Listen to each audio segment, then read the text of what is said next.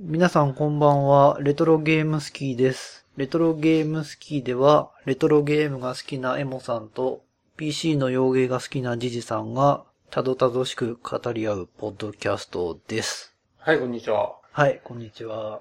もう8月になって、はい。梅雨明け、北陸も梅雨明けしました。ああ、一一応応。らしい梅雨はなかった ね。でも。本当かどうかっていうのはちょっと定かじゃない情報なんですけど、はい。プレイステーション4が、うん。そろそろ値下がりするんじゃないかっていう噂が飛び交ってます。あれこの前出たばっかりじゃなかったっけうんそろそろ1万円ぐらい値下がりするんじゃないかって。うーん。だから今は元3々万9800円やかいくらなら、の2万9800円ぐらいにうんそろそろなるんじゃないかって。プレステ4ってうん。うん。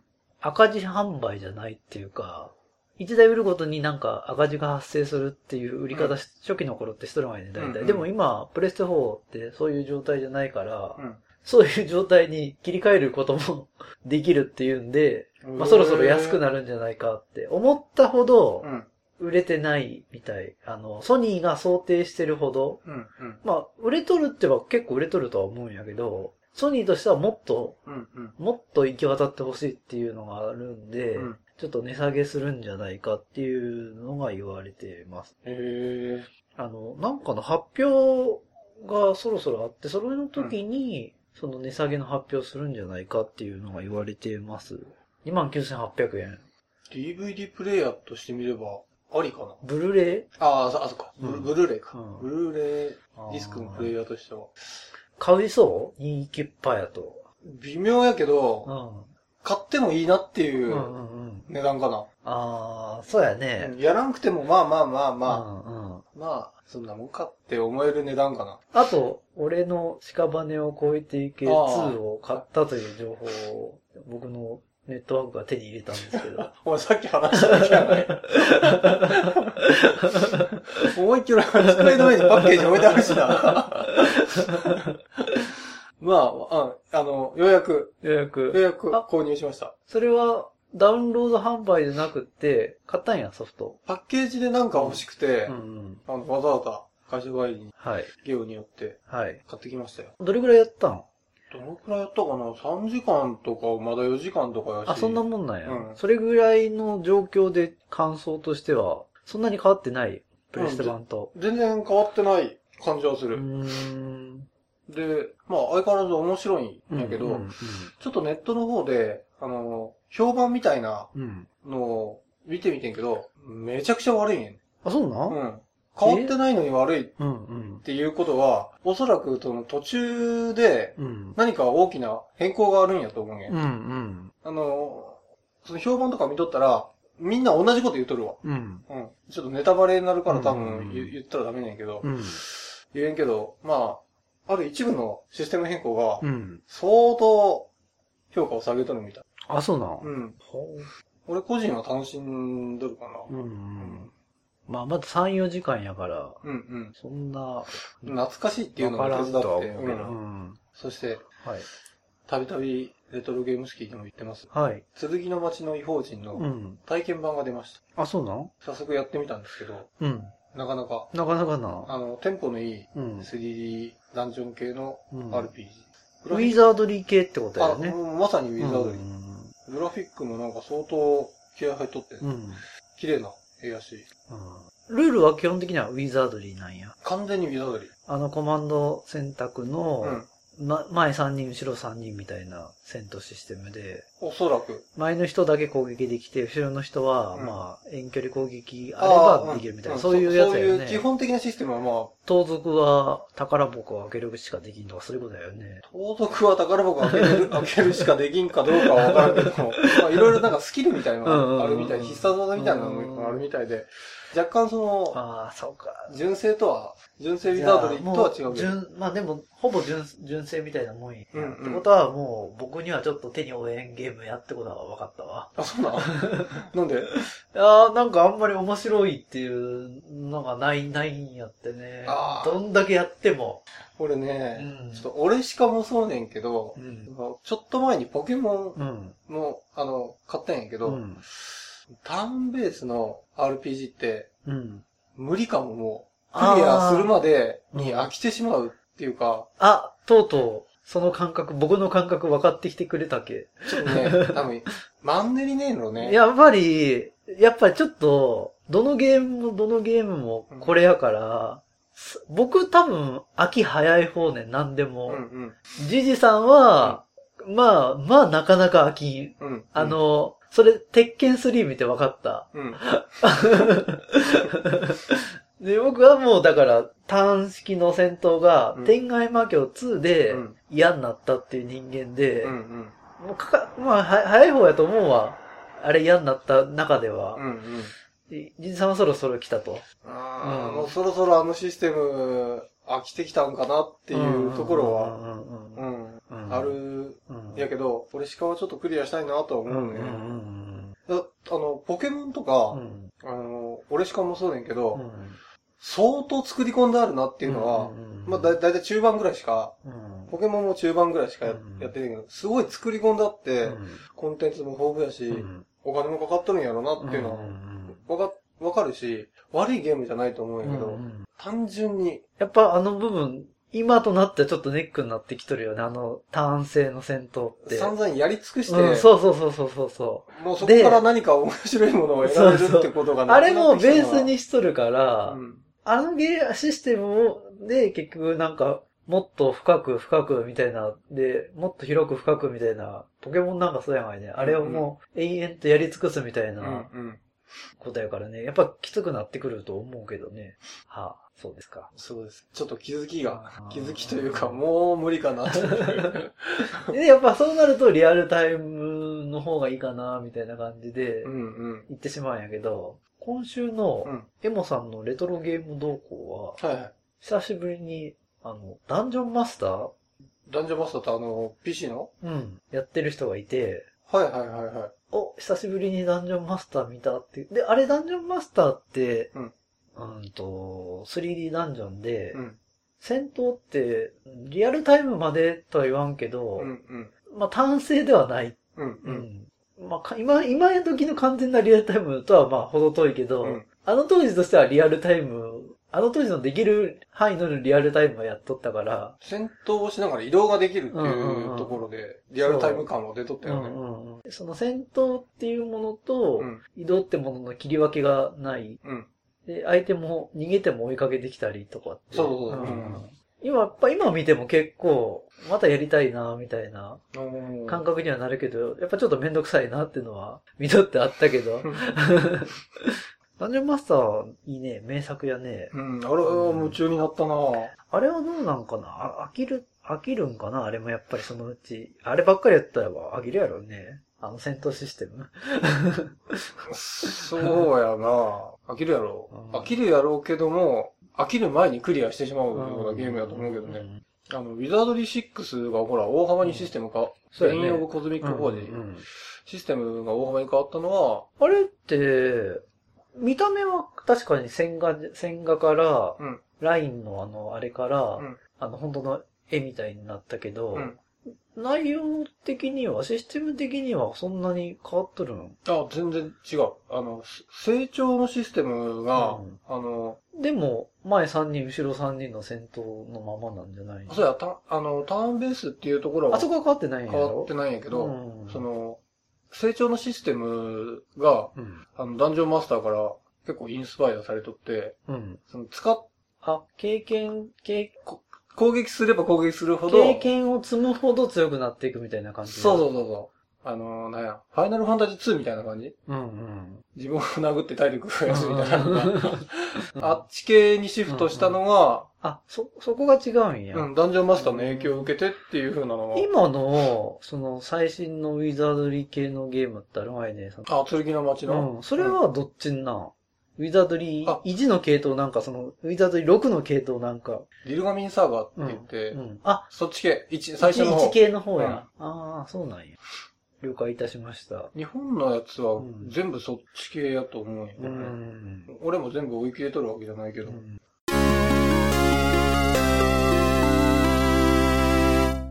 じゃあ、ジジさんよろしくお願いします。はい。えっ、と、今週のテーマは、ディビニティ、はい。ドラゴンコマンダーっはい。ていう、うんえっ、と、シミュレーションゲームかなはい。うんリアルタイムシミュレーションゲームはい。です。はい。えっと、作っとるところが、ラリアンスタジオっていうところが、はい。えっと、作ってるゲームです。はい。で、結構このシリーズって、あの、うん歴史が長くて、うん。ディビニティってつける、つけて、いろいろタイトル作ってた。うん。ディバイン・ディバニティとか、ディビニティとか、うんビヨンド・ディビニティっていうのは、もう10年前ぐらいのロールプレイングゲームかな。はい。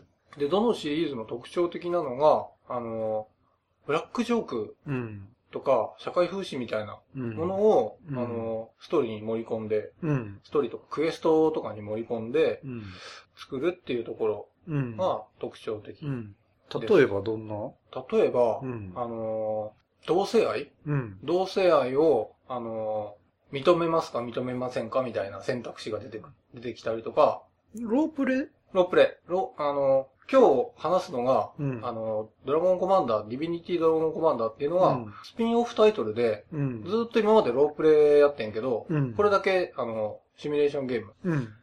同じ世界観のはい。中で作られたシミュレーションゲームだってんけど、基本的にはロープレイです。ロープレイ。ははいい。うん。ストーリーがすごい、あの、うんブラックユーモアが効いて、面白いっはいはい。ていうのが特徴の今日のシミュレーションゲーム。今日のシミュレーション。はい。シリーズ的にはずっとロープレイ。うん。で、えっ、と、ゲームのシステムどんなゲームかっていうと、システム的な話すると、まあ、国取りゲームうん。で、えっ、と、戦闘の部分が RTS、リアルタイムストラテジーに切り替わってうん。戦争するんやけども、はい特徴的なのが、うんあの、通常の RTS と違って、うんそ。の、主人公がドラゴンねんけど、あうんドラゴンと人間のハーフみたいな感じ。うん。人間、ドラゴンに変身もできるし、人間にも戻ることができるみたいな、生い立ち。うん。の、エメドラみたいやね。ああ、そうやね。エメドラってあれでも、うん。ドラゴンが人間になるっていう話やね。うん。でも、あの、ドラゴンコマンダーのドラゴンは、ドラゴンのうん。母親と人間の父親っていう、あの、ちょっと変わった感じの、子供生まれるんや、それで。その世界では生まれるんやろうね。あーまあ、普通生まれるんだけどね、そういう時は。 あの、あの人間の世界では。人間の世界ではっていうか。それ言い出したら、そもそもその、まあねうんこの世界エルフとかはいドワーフはいとはいはかい、まあ、インプって 言われるものだったりとか、うんアンデッドが、うんアンデッドっていう、うんほら、骨うんスケルトンとかゾンビとか、うんあの辺のアンデッドが、うん。あの、一つの種族として確立されとるんや。うん。人権みたいなのもちゃんと認められとって。うんラストハルマゲドンみたいやね。あ あ、まあまあまあまあ、近いもんがあると思う。まあ、そういう世界、うん世界ねんけど、まあそうだ、ちょっと話ずれたけど、うんあの、シミュレーションパートでうん、リアルタイムのストシミュレーションになるんやけども、あの、ドラゴンに変身できます。はい。で、そのドラゴンを操りつつ、ユニットもうん。生産したうり、ん。操ったりする。うん。で、ドラゴンはすごい強力ね。ちょっとやそっとの戦力じゃ、あの、覆らんぐらい、相当強いユニットなんやけども、はい。一、人で全軍相手にできるかって言ったらそれほどうん。覆るほどではないんで、ドラゴンを操りつつ、ユニットも同時に動かすってういんう、うん。アクション、三国無双みたいな感じかな。うんうんドラゴンが三国無双なんで武将みたいな感じ。うん。それプラス、その、ユニットを一緒に動かしてはい。戦争するっていうようなところがちょっと特徴的っていうか、うんうんうん変わったところかな。はい。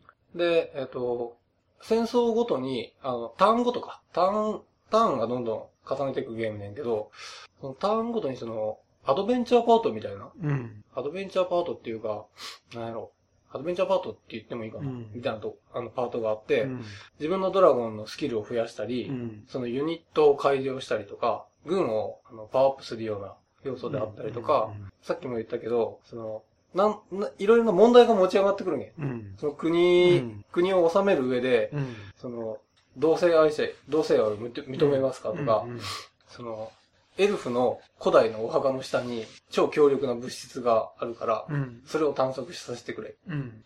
まあ、エルフは、そういう、そういうあの、国の政策を決めるときに、うんエルフはもちろん反対するし、その、強力な物質で兵器を作る、うん。作って戦争を有利にしようっていう、うんうんあの、派閥もあるし、うん。そういうやりとりが、あの、アドベンチャー部分ではうん発生して面白い。はい。で、あと、結婚うん。っていうシステムがあって、これがちょっと強烈な、うん、あの、個性を放っとるところで、さっきも言ったけど、種族エルフとドワーフと、えっ、と、竜の、竜人間みたいな感じ、んリザードマンかな、うん。みたいな感じの種族と、うん。インプと、うん。あと、アンデッド。なんと、このゲーム、アンデッドのお姫様とうん。結婚できます。うん。あんま嬉しくないね。そう、そう。 まあそうねんけど、アンデッドの姫と結婚したいかって言われたらびっくりやな。あ、これね、したくねえな。したくないけ、ないや、ないと思うんだけど、うんこれがまうん。た、うん。結婚すると今度は奥さんとのいろんな、あの、物語がうん進行していくんだけど、はいはいアンデッドのお姫様のストーリーはうんかなり面白い。マルチストーリーな。あ、そうだ、あの、結婚するお姫様みたいによって、全然ストーリーが変わってくる。はあはだからエンディングは変わらんよ。エンディングは変わらんけど、あ。うん。あの、脇道みたいな感じで、うんストーリーは枝分かれしていく。そのお嫁さんによって。それ別にアンデッドじゃなくてもいいんやろもちろん、あの、人間のお姫様でもいいんやろ残念ながら、うん人間はいません。結婚できる 種族の中に。え自分は人間ねえのでも。自分は人間代表。うんまあ、政略結婚みたいなもんや。あーそ、の、いろんな種族がおって、せめても、もうちょっといいのなおらん、エルフでいいやん、エルフで。あ、エルフのお姫さんは、うすごい綺麗。んじゃあ、綺エ麗ルっていうフ。か可愛い感じかな。アンデッドって腐っとるんやろあの、腐っとるっていうか骨やね。ほんで、あスケルトンやね。あ、スケルトン、無理やな。ただ、はい。俺はもうあの、いろんなゲームをやってきたけども、うんうん多分世界でうん。ま初めてなんじゃないかな。アンデッドと結婚できるっていうゲー ムは。あ、初めて、初めてってか、考えんね。これらのブラックジョークみたいなのうが、んふんだんに盛り込まれとるのうんうんうがん、このシリーズね。ああ、そういうことね。うはん。あはまあ、その、姫様ごとによっていろいろストーリーはあるんやあろうけうど、。んアンデッドのお姫様は面白かった。あ、そうな。うん。お姫様のストーリーもう、んそこからまた枝分かれしたりするんやけどう、ん。相当、わかこ れ、ぜひ、あの、このゲーム、あの、一般的にあの、リアルタイムストラテジーの部分、うんドラゴンを操れるっていうところであったりとか、が、あの、すごいフィーチャーされてるうん部分だけど、うんストーリーがうん本当に面白い。うん。でも英語ね、英語なんですよ。英語ねんけど、うんあの、有志の方が日本語モットーみたいな感じうでんうん、全翻訳してくれる。それかい改造できるってことそうそうそうそうーんあの、じ字幕ねんけども、字幕の部分が全部日本語化になってるんで、この楽しいストーリーは十分、十二分に楽しめると思います。はい。やり方も簡単はい。です。はい。で、あの、最近出たゲームやし、入手もうん全然簡単にできると思うので、PC、あ、ただね、ネックなのが結構重い。グラフィックがすんごい綺麗なゲームね,、うんねんけども、うん。特にあの RTS のパートって、うん。あの大軍が入り乱れて戦うようなうん。場面があるんやけど、その部分はすごい重たくなるやろうから、相当マシンスペック、グラボをちゃんとしたグラボを積んでるような PC じゃないと、うんゲーム用の PC じゃないと動かん可能性はあるんで、うんうんそこだけはちょっと注意していただければ。はい。です。はい。ありがとうございましあたりが。とうございます。今週は、それぞれが思うおしゃれなゲームについて、はい。ちょっと語り合おうということになりました。僕の中で、うんこれはおしゃれゲームだっていうゲーム、うんうん。あの、シティコネクションです。え僕シティコネクシションティコネネクション、おしゃれやーまずは、車がうん。シティ、当時は超流行っていたシティっていうホンダのうんうん。車、うんそれに女の子を乗せる。アウトラ。女の子、女の子がの運転手であ、あ、うん。で、世界をう、ん。まあ、旅するっていうゲームで、はいはい。あのーまあ、面ごとにうん。背景が世界の有名なところのうんうん。背景に切り替わるんやけど、はい。この世界を旅行するっていう、うん。この、なんかアイディアもおしゃ、超おしゃれ。 旅行っていうところもおしゃれ。おしゃれなら世界をっていうのも、世界の名所をうんうん。背景にするっていうゲームも、うんゲームの感覚もおしゃれ。そしてう、んそして、うん。ファミコンで、まあ移植、ファミコンに移植されたんやけど、うんファミコンでできない二重スクロールを実現してます、シティコネクションは。なんかそこもおしゃれお。しゃれ、そこ、お前ただおしゃれ言いたいだけじゃねえ か。いやいや、それ、今日のテーマや、そこ。ああうんおしゃれや。で、で、麺終わって、うん次の麺に切り替わる時の間に、うん。あの、まあ、点数とか出る画面、はい、挟んでいくんやけど、そこで、その女の子、車にの、の運転手の女の子の顔のアップの絵が、うん当時のファミコンなのに、うん。ちゃんと出てきて、うん。なかなか可愛いと。おしゃれやわ。まあ、これが僕の考えるおしゃれゲーです。ああ、なるほどねう。ん。なんかじいさん、なんか思い浮かんだ、お ごめんあの、多う分、ん。そのテーマトークを聞いて、うん。俺が思い浮かんだおしゃれゲームと、うん。なんかすごい差があるんやけうんど、どうぞ。まあ、言ってみて。俺うはん、やっぱりあの、前回も、あの、だいぶ前の回でも話ししうた、んうんジェットセットラジオとか、はいはい。あれは、おしゃれゲーっああ。なんかなそうなんや。て思っとるし、う実際やったことはないんやけど、あの、須田剛一さんっていう人が手掛けるうんゲーム、えっと、キラーアイズデッドとか、うんあ違うな、キラーアイズデッドやったかなとか、キラーセブンとか、っていうようなゲームとか、あと、アトラスのキャサリンとか、んはい。あと、ビートマニアとあか、ーあー、わかった。その系統のおしがおしゃれってことね。はあ、はあ。っていうのがおしゃれ。はあ。はい。わかりましたよ。はいで、も、その、 言葉の響きから、うんこう、おしゃれゲーって言われると、やっぱり見栄えであったりとか、その使われてる音楽うんであったりとか、うんそういう外見の部分かなって俺思っててんけど、え、外見の部分や外見の部分しかさっきから話してないよ。あ、なるほどね。あの、なるほど。わかりました。うん。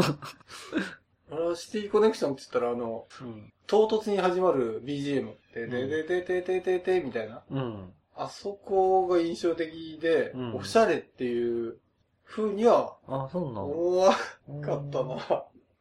おあそうなん。お俺が思うおしゃれ系っていうのは、こういうもん。あーそあー、その系ね。この、この 系。あな、なんかその、なんか、その系ねっていう言い方がムカつくわ。その顔がムカつくわ。まあ、わざと言っとるやし。ああ、その系ねって今わざと言ってるんで。イラッ、イラ ッ、イラッとさせるために言ってるし。いや俺結構奇言ったけど、抜、奇抜じゃない、ない。言い方は良くないか。まあなんか、うんうんまあわかる、わかるけど、うんまあもうちょっとなんか、うんおお、それもおしゃれやったか、みたいなのもない。俺シティコネクションに、その、おしゃれな要素 って、全然あの、俺の中でおしゃれ系のな、の定義の中に、うんシティコネクションが入ってこんから、うん。だから、話したないね、どこがおしゃれかっていう話。うん、あの、旅行がおしゃれって言わ れても、正直、旅行は別におしゃれでも何でもないし、その、わか、わかってねえな。世界旅行の、あわかってねえな。あの背景に選ばれる、世界うん、あの景色が、またおしゃれなんやって。それおしゃれっていうかセンスがいいってことやろ、結局。それおしゃれって。センスってそうの、ん。最初に言った、うんあの手のゲームのおしゃれの方が、うん要するにおしゃれっていうのでは近い、近い。ああ、ビーマリとか。だから、うんいや、僕もその視点でうん言っとるんや。あの、シティコネクションはおしゃれやって。これ、多分平行線やぞ。ええジジさんが、あともうおしゃれゲームを1本ぐらい出してくれれば、最近やったらモナコかモナコな。うん。モナコモナコっていう PC のゲームうの、ん PC のインディーズのゲームなんやけど、うわ、それはちょっと誰にも伝わらんわ。すごいおしゃれなゲーム。おしゃれな。あの、あれ、オーシャンズイレブンとかうん、あったんがいね。知らん。映画で、わからん。あの、盗賊団。いや、わからんし。 それ、それ以上言われてもわからんもんはわオかーらんシャンし。ズイレブンで伝わらんうか。んまあまあそんな感じの、モナコっていうゲームは俺はおしゃれだと思いましたと。はい。え、エモさんはうん、一個しか言ってないじゃん。シティコネクション。うん。他は他ちょっと考えるわ。PC88 のはい。ミスティブルー、あー、確かに。おしゃれゲー、ああ、エニックスのやつやろ、エニックスうのん小城雄三さん音楽うん担当しうんたう。んうんですね。納得やろ確かに、それは、あの、お、俺と、うん。俺が挙げたゲームと、あの、に、似とる感じはする。うんうんうん僕は、うん。同列やよ。シティコネクションとミスティブルー。あとな、なるほど。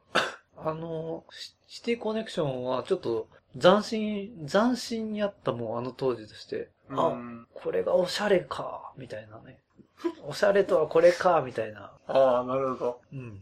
世界を旅行するなんていう発想をゲームに持ち込むなんて、オシャレやね。 ももうこれやめよっか、この 話。今週もお便りコーナー行きます。はい。タコレアさんから、レトロゲームスキーでお便り読まれた、嬉しい。FF4 は初めてやったゲームで原点です。はい。お二人の話を聞いて、面白そうだな、やってみたいって気分になりますと。うんブランディッシュも積みゲー消化したらやります。ということです。うん。ああ。所さんってた、あの、確か若い人やんね。うん、あまの、FF4 が最初の、あ、うん。あの、衝撃を受けたそう RPG そうみたいねって言っとるから、うん相当、まあ、タコレさんは、また後に、ちょっとまた、感想とかが来てるんで、はいはい。そこに行ったらまた話しましょう。うん次行きます。ミカエルさん。はい。ミカリ さん。あの、電脳戦に反応しなかった、無反応だったのは単純に自分に将棋センスが皆無で楽しむ能力がないのと、観戦する時間がないので見てないからですと。それでもサイエンスゼロの方向からのアプリ、アプローチはしてたり、あとレスは運転中など即追できないまま忘れることも多いですと。真面目リスナーですということでした。 いや、いや、十分。あのね、気使わしてどうするんやっていう話だと。聞いとる人がめっちゃ気使ってくれとるやんか、おいや、。前もう十分、十分伝わりました、ミカエルさん。ありがとうおござい前まがす。散々なんか、反応ね、反応ねって言うから。俺、ちゃんと俺言っかとかな感想あかんのに会で、あの、10回目の時に、まあ、ありがとうござい ます。次、マハリトさんから。えっ、と、自分もコメントないのはたまたま PC が手元になかっただけで、森田将棋とかとても楽しく聞かせていただきました。個人的に自分の将棋ゲームの原体験は、北平という PC88 ソフトで勝てた試しがなかったですと。はい。森田将棋はもっと強かったんだろうなぁと。これまた、マハリトさんに、あの、ご意見番の。おゲームまた気使わせてしまい完ました。全にこれ、気使って、 ありがとうござい ます。次、いきます。あの、ま、マハリトさんから、はいプレソフトのごじゃキャラシステムは、初代のシルバーゴーストとファーストクイーンとデュエルを PC88 でプレイしました。おー。あと RPG のアルゴーも、タケルで買った記憶があります。キャラがすべて名前があって驚きました。おーさすが。マリソットさんって、多分、俺らよりもちょっと上なんじゃん。いやね、ないかね。 88の、88があのリアルタイムの世代やもんね。あ、の、88をうか、んうん、持っとって、なおかつうん、これだけゲームたくさんできるってことうんは、うんうん、それなりに経済的に、うん、あの、潤っ てないと、できんと思うよ。あの、当時。うんうんうん。まあ、パソコン買うってだけでもちょっと敷居高いもんね。うんうんなくても全然、あの当時はパソコンがなくてうんうんうんも、必需品じゃないあもの当ん時はね。ね、そうそう。うんその88っていうパソコンのポジションって結構微妙なポジションやがいね。うんあのーワープロ、ワードプロセッサーとして使えるかっていうと、ちょっと性能的にもちょっと足りんから、うんうん。やっぱワープロとして使い方か、使いたい人はワー、あの時はワープロ専用機買,、うん買うし、だから、やっぱ、まあ、パソコンとして本格的に使いたい人はやっぱ98、まあ出てないと、出てないかもしれないけど、まあ98いっちゃったりもするから、うんうんまあ88って本当にホビーで使えるっていう、まあだから、ちょっと微妙やよね。うんうんあの、だからそのゲームしたいんだったらゲーム専用機があるから、で、まあ、移植されるのを待つっていう、その期間が待てるかどうかっていうところやね。まあ、88はいっぱいいろんないいゲームいっぱいあるしう、んうんうんやっぱ88あってこその日本のゲーム、ゲーム業界って感じやもんね。F0 さんから、はい。レトロゲームを語る上でマイクロキャビンは外せない。期待してますよという応援のメッセージをいただきました。あ、ありがそうたなんい、や。ありがたいことです。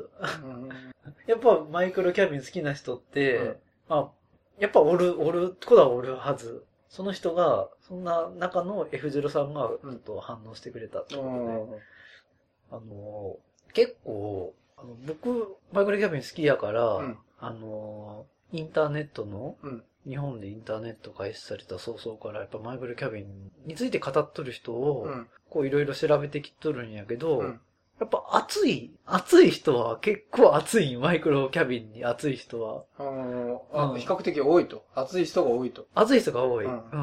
まあ、書くぐらいやからもう結構熱いんやろうけど、うんうんまあまあまあまあおる。あのー人口としてはやっぱりファルコムとかにはうんかなわんのやけど、うんやっぱり、これはっていうのが結構おる。で、面白いんで、次行きますと。次、愛さんから。はいさん、はい。俺しかといえば、うん学生時代、アルファシステムさんに見学を申し込み、単身熊本に乗り込んで行ったことがありますと。ガンバレードマーチをプレイして、うんえらく感銘を受けたからなのですが、うんうん思えば恐れを知らない行動力だったなぁと、だそうです。アイさんって、はい。あのー例えば、ベイグラの話であったりとか、今のガンバレードマーチもそうやけど、うんチョイスするゲームうが、んすごい、あの、マニアックなゲ ーム。ちょっと言い方悪いんかな、これ。まマニアック、でもマニアックなゲームやと思うよ。うんうんうんあーガンパレットマーチも、うん知る人ぞ知る隠れた名作みたいな感じで、あ、そうなん。ガンバレードマーチってハードは何なんプレステ。プレステプレステで、どんなゲームあの戦時下のうん学生生活をシミュレーションするみたい。で、うんその学生自体も、あの、ロボットに乗ってうん戦争に出るみたいなあの背景のゲーうム。んシミュレーションゲームみたいな、うん学生、なんや、ほら、ときメモみたいな感じうの、ん自分を成長させていく要素と、その戦争に出る要素みたいなのがあって、で、あの、各生徒が AI で、あの、まあ、当時の AI やからそんなにすごいかっていうとあれねんけど、それなりにあの、学園の雰囲気みたいなのを醸し出すような感じのうん AI が勝手に動いて、話、でもこれ、アルファシステムさんって、うんあのー自分でソフトっては販売してないんやよね。大体はどっかからの依頼受けて作って、そのメーカーがパブリッシャーでうんデベロッパーではないと思うけいやど。ね、うんだから、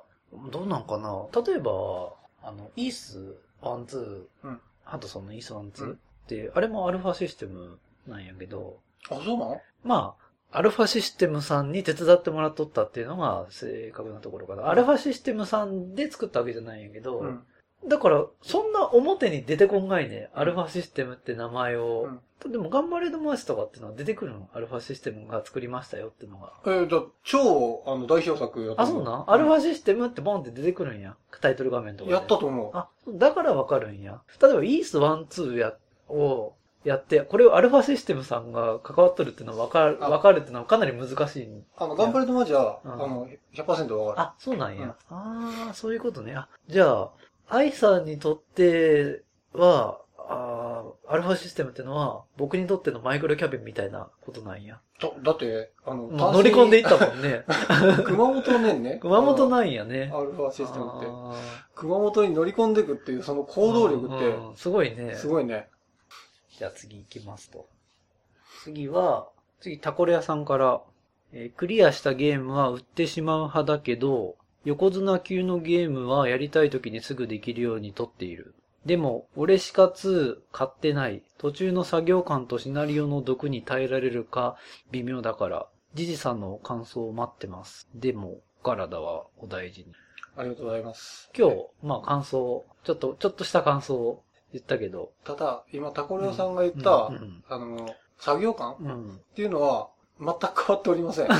一緒です。あ、そうなんや。その、作業感っていうか、その、あれ、キャラクターを要するに強くしなきゃいけないっていうことやよね。キャラクターっていうよりも、キャラクターはだって、すぐま死ぬあ、もん。すぐ死ぬ死ぬけど、うんまあ強くしていくためにうん戦闘を繰り返さんといかんってことやよね。そう。で、戦闘するときに、その、リール、あの、ルーレットみうたいんなうのんがあってう、ん出るアイテムがランダムねんわ。うん。その、後の世代に、引き継げるものって装備とかもそうね、んねんけど、うんその強い装備をそのリールでうんうん出さんなんとか、うんうん魔法もそのリールで出すとか、すべてアイテムって、お店もあるんやけど、その強いアイテムって基本リールでだ、うんランダムでしか出んから、うんうんそれを、あの、ひたすら延々とやって、そのあーリールがちそうなんやゃんと出るまでやり続けうるんっていうところは、うんうんあの、変わってない。すすごい作業感、あるよ。あの、うん、最初は楽しいね、うんいっぱいその、いっぱいリールが出てくるんやけど、やっぱ最後に残ってくるんやね。1個2個出てくると、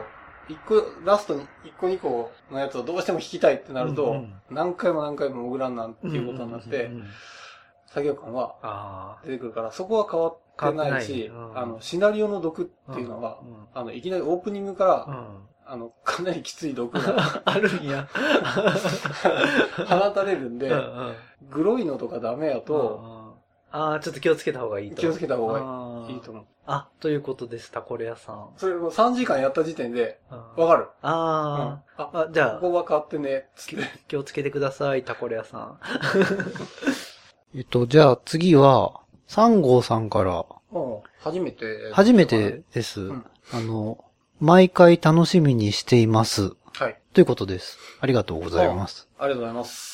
これからも。これからよろしくおも願いし、まあすの、毎回配信、2週間に1回一応配信するように頑張ってますんで、2週間に1回、あの、iTune でポコッと押してもらえれ ば、更新かかるはずなんでよろしくお願いします。サンゴさんはどんなゲーム好きなのかね。そうやねう。ん。毎回楽しみにしてくれてるってことは、やっぱり、まあ、レトロな方が好きなんかもしれんいやね。、 PC の予言かもしれんよ。そうか なそうかな ありがとうございあまりがとすうござい。ます。えっと、ブログの方に、えっと、といた、あの、コメント。ちょっと名前はわからないんですけど、いつも聞いています。さらに、こちらのおかげで、ゲーム語さんも聞くようになりました。おうおかげさまで通勤時が楽しくなりました。ということです。あ、これでも、あの、我々が想定してる、うんうん。あの、聞いてもらえるパターンの、通勤時に聞いてもらえるパターンっていうので。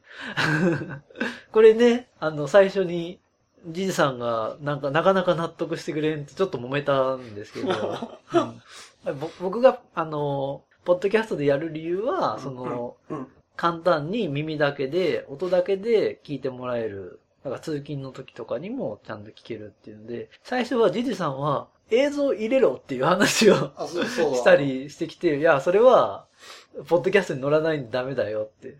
プレイ画面を見せんうとん伝わらんやろっていうのは、うんいろいろうん言言っとってねう。んうん、うん。いや、でも、そのプレイ画面まで入れ始めたら、 編集も時間かかるし、まあ、基本的には僕が、あのーその通勤の時とかに聞いてたポッドキャストっていう、そのノリをやっぱり再現したいっていうのもあるから、いうんや、音だけじゃないとダメだよっていう説明を結構して、 納得してもら ったと。 という経緯があります。はい。ありがとうございます。ありがとうございます。次行きます。えっと、次、なんと、レトロゲーム好きなメールアカウントにうんうん。メールが届きました。初めて。そこをちょっと読んでいきたいと思います。はい。初メール初メールですう。ん。えっと、ラジオネーム、タコレアさんから。タコレさんありがとうございます。 いつも楽しく拝聴させております。はい。ブランディッシュを始めたので、その報告としてメールさせていただきました。おー最初 PSP 版をやろうかと思ったのですが、エモさんの話を聞き、エッグでやることに。レトロゲームスキーを聞くまでエッグも知らなかったなぁとか、お二人の言っていたように、買い切りの方がいいなぁと思いつつ登録してブランディッシュリニューアルをダウンロード。サイトをいろいろ見ていると、サークやハイドライドとお二人の話をしていて気になっていたゲームや、やりたいと思っていた英雄伝説3、4もあり、これはしばらくレトロゲーム三昧になるなと嬉しくなりました。長文失礼しました。次回の配信も楽しみにしています。ありがとうございます。いやこんなこちらこそ失礼なメール。あありがとうございま。す。こんな丁寧なメールをね、あの、ブランディッシュ始めたってことで、あの、我々の放送聞いて、始めてくれて、感想まで送ってくれるって、これはなんか、やっててよかったなって。ただ、私心配なんですけども、はい。はい。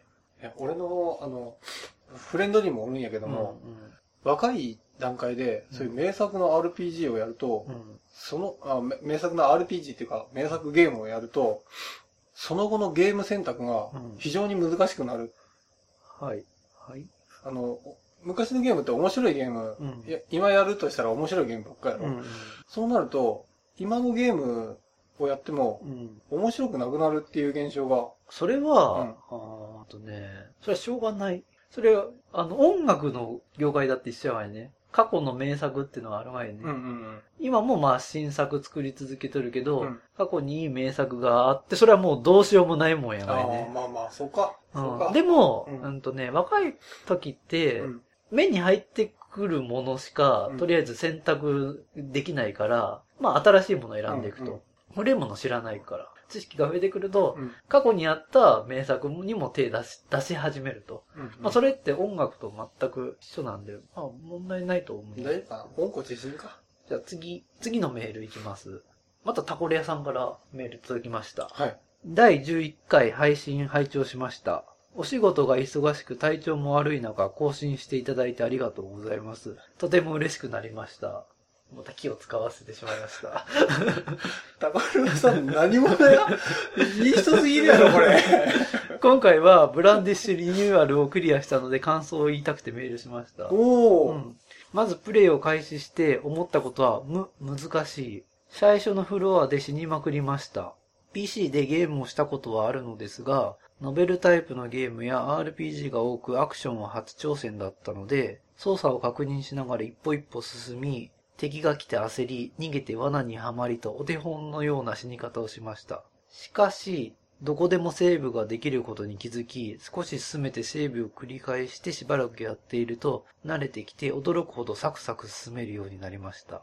プレイ前はウィザードリーのような敵を倒して自分のレベルを上げ装備を整えて少しずつダンジョンを攻略していくゲームだと思っていたのですが、やってみた感想はキャラを強化するだけではなく限られたアイテムを駆使して罠や敵といった障害物にうまく対応し、対処しながらダンジョンを攻略ししていくゲームだなぁと思いました。元来、3D ダンジョン RPG 好きの地がうずき、マップをもう少し埋めよう、そろそろやめよう、いやもう少し埋めようの繰り返しで、一気にクリアまでやってしまいました。プレイして特に良いと思った部分は、難易度が難しすぎず、詰まっても考えれば活路が見出せる点と、3D ダンジョンをアクションゲームでよく表現できている点と、ボス戦がとても面白い点ですと。特に忍者のボスが好きでした。以上の点を総合すると横綱級認定です。 とても面白かったです。素晴らしいゲームを紹介していただいてありがとうございますと。余談ですが、クリアした後に一気にブランディッシュ2、3もやろうと思ったのですが、とてもおも面白かったので、すぐやってしまうのはもったいないと思ったのと、第11回目の配信を聞いて、次はサーク1をやることにしました。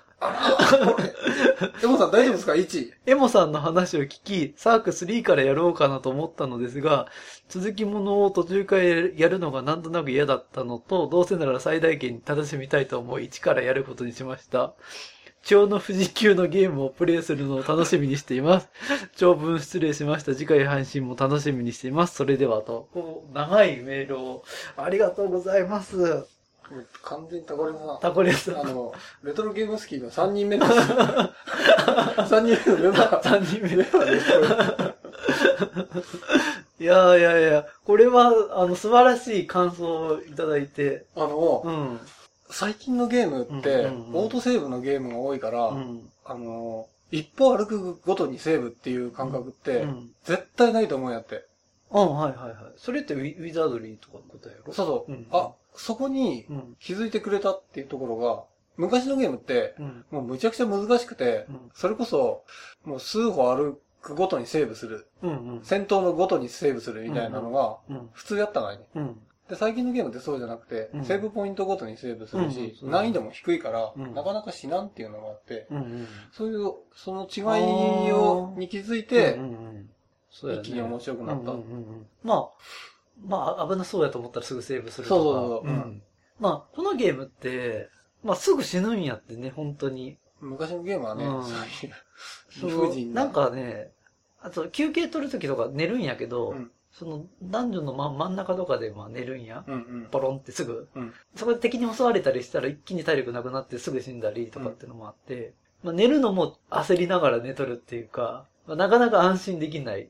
サバイバル感がすごい出とるうん部屋のねう。んあの、アイテムが有限であったりとか。うんうんいや、でも、ブランディッシュ、こうやっていただいて、あの、感想もいただいて、まあ、あの、なんか、ね、やっててよかったなって気するよね。うんうん。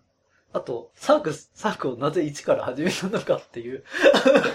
あの、あの時にあれだ け、3からやってねっていうおま願あいわをしたわかのらんに。ではないんやけどね。まあねどうせレトルゲームやしうん、今更、あの、あのー、でも、サーク1って、あのー、ゲームのシステムしたらまあ全然もう違うんで、うんまああんまりつながりあると思わない方が実はいいかもしれないっていうのは、うんイーズっていうのは、あの、ワン、ツーで話完全につながってるんだけど、うんサークっていうのは、ワン、ツー、スリーでそこまでの話のつながりって実はなくて、まあ気にするほどのこともないし、でも、やっぱりほら、出てくるキャラクターって、フレイとか、うん。ああいう、その、今までの冒険の背景があっうんてこその、3に出てきた時の、うんあうんうの、んフレイに対するうん感情みたいなのと、うんいきなりやって、フレイで出てきた時の感情ってやっぱ違うと思うし、まあでも、なんかあったんやろうなっていう程度でう、んやっていただく方が、僕はおすすめできたんで、それの方がいいかなと思ったんですけど、まあ、サーク1とかサーク2って、激ムズゲームなんです。実は。俺、サーク2やってんけど、うん。やったことはないけうんど、全然激ムズやと思うかっそれた。何版のサーク2やったん俺、タウンズ版やと。ああ。ちょっと調整されとったんかもしれん。しかも、あれっうてん、時間早くできるのよ。うん。やし、すんげえ時間早くして、雑魚敵倒して、あめちゃめちゃレベルアップしてからあ進めたー。し、まあ、88版とか、そんなわけにいかないんです。時間早くしたりとかってできんのレベル最強でうもん、ボスとか倒せないんです。うーん 激ムズなんで、 ちょっとまあ、あのー詰まるかもしれないんで、まあ、まあ、詰まったら諦めてください。あき諦めて3に行ってくそだされい。に行ってくださ いもう一回。タコレさん、今後ともよろしくお願いします。よろしくお願いします。ありがとうござあいりまがしとうございます。そして、はいあの、まだメール来てますと。た。お、メールうん。 ?2 通目3通目、あ、えっと、紅のバックパッカーさん。はい。初めてです。うんエボさん、ジジさん、こんばんは。前回の放送でサーク3の紹介をやって、久しぶりにプレイ動画を見ましたと。プレイヤーの想像力をかき立てる精細なイラストとても良いですね。えー、ラトクや敵のかっこよさ、カボチャ頭の意外性、フレイの可愛らしさなど、イラストレーター百鬼丸さんの技量の高さが感じられますと。こんなゲームを作ったメーカーが、その後、廃れていったのはとても残念に思います。楽しい放送をこれからも応援しています。ありがとうございまありがす。とうございます。あの、あこういうなんか感想も嬉しいね。あの、実際にやったことある人が、あ、僕もそう思いますとかっていう感想も、うん、うん。やったことない人がやってくれるってのもい嬉しいけど、やったことある人が、ああ、俺も俺もとかね。うんうんそれすごい嬉しいよね。うん。うんやっぱマイクロキャビンには、いつの時代か、あの、ゲーム業界に復帰していただきたいと。パチンコで儲けた金でゲーム業界に復帰していただきたいと。サーク4をう、んサーク、いや、サークっていうのは、うんまあの、そこで3で終わらせたいんです。あの、イースみたいに、なんか、3からわけのわからん方向に行って、なんか、なんか、みんなから残念やって言われるような、あれもちょっとかかわいそうやなうんうん。まあ、新しい、新しいゲーム。まあ、VR システムと総演システム、VR システムバージョン4、総演システムバージョン3うん。のゲームを出していただきたいぐらいかな。なるほど。はい。以上、大量のおお便り、ありがとうございました。ありがとうございました。はい。あのー今後も頑張っていけそうです。確かに。はい。うん。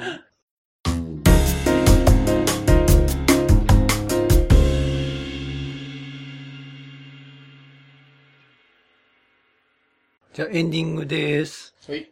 今回、えっと、12回目、うん、うん、第12回目まで来て、うん。実はあの、ジジさんにアイコン作ってくださいってお願いしてた件がまだ解消されてないんです。お前、しつけえな。俺 まあ、もうジジさんの積み残し、積み残し事項としてちょっと一件挙げとこうかなああ、これ、多分、前、定期的に言われる話と。はい、そう。 そうそうそうそう。そろそろ作ってくれんかなって。いや、これ冗談抜きで俺、ん今のアイコン気に入っとるんやけど。いや、僕はもうちょっと、なんか、なんか変わらんかなと思ってるんですけど、あの、イラスト描いてくれるサイあト、はいあそことかにお願いした方がいいかもしれんね。ああ。え、そういう依頼みたいなのできるのだ、まあよくわからんけど、うん。なんか絵とか描いてもらったり、お願いして、ただなんかなお金かかるんかなただなんじゃないのただ、まあ、素人さんが描いてくれるんやったら、趣味ででも描いてくれるんかなまあ、あの、もし、僕がアイコン作ってもいいよとかっていう人がいたら、うんうん。あの、レトロゲームスキーの方までお送りくださ い。他力本願になってしまうけど。まあ、ジジさん、ジジさんが書くのが早いか届くのが早い か。あの、お待ちしておりおます。待ちしております。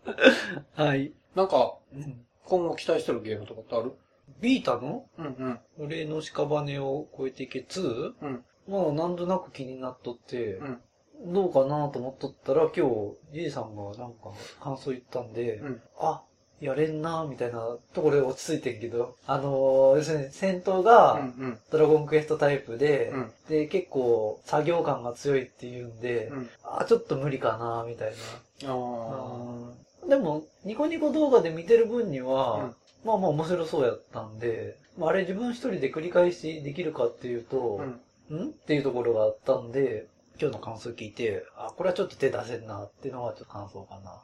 俺もまだ、ね、やり始めたばっかりし、なんとも言えんけど。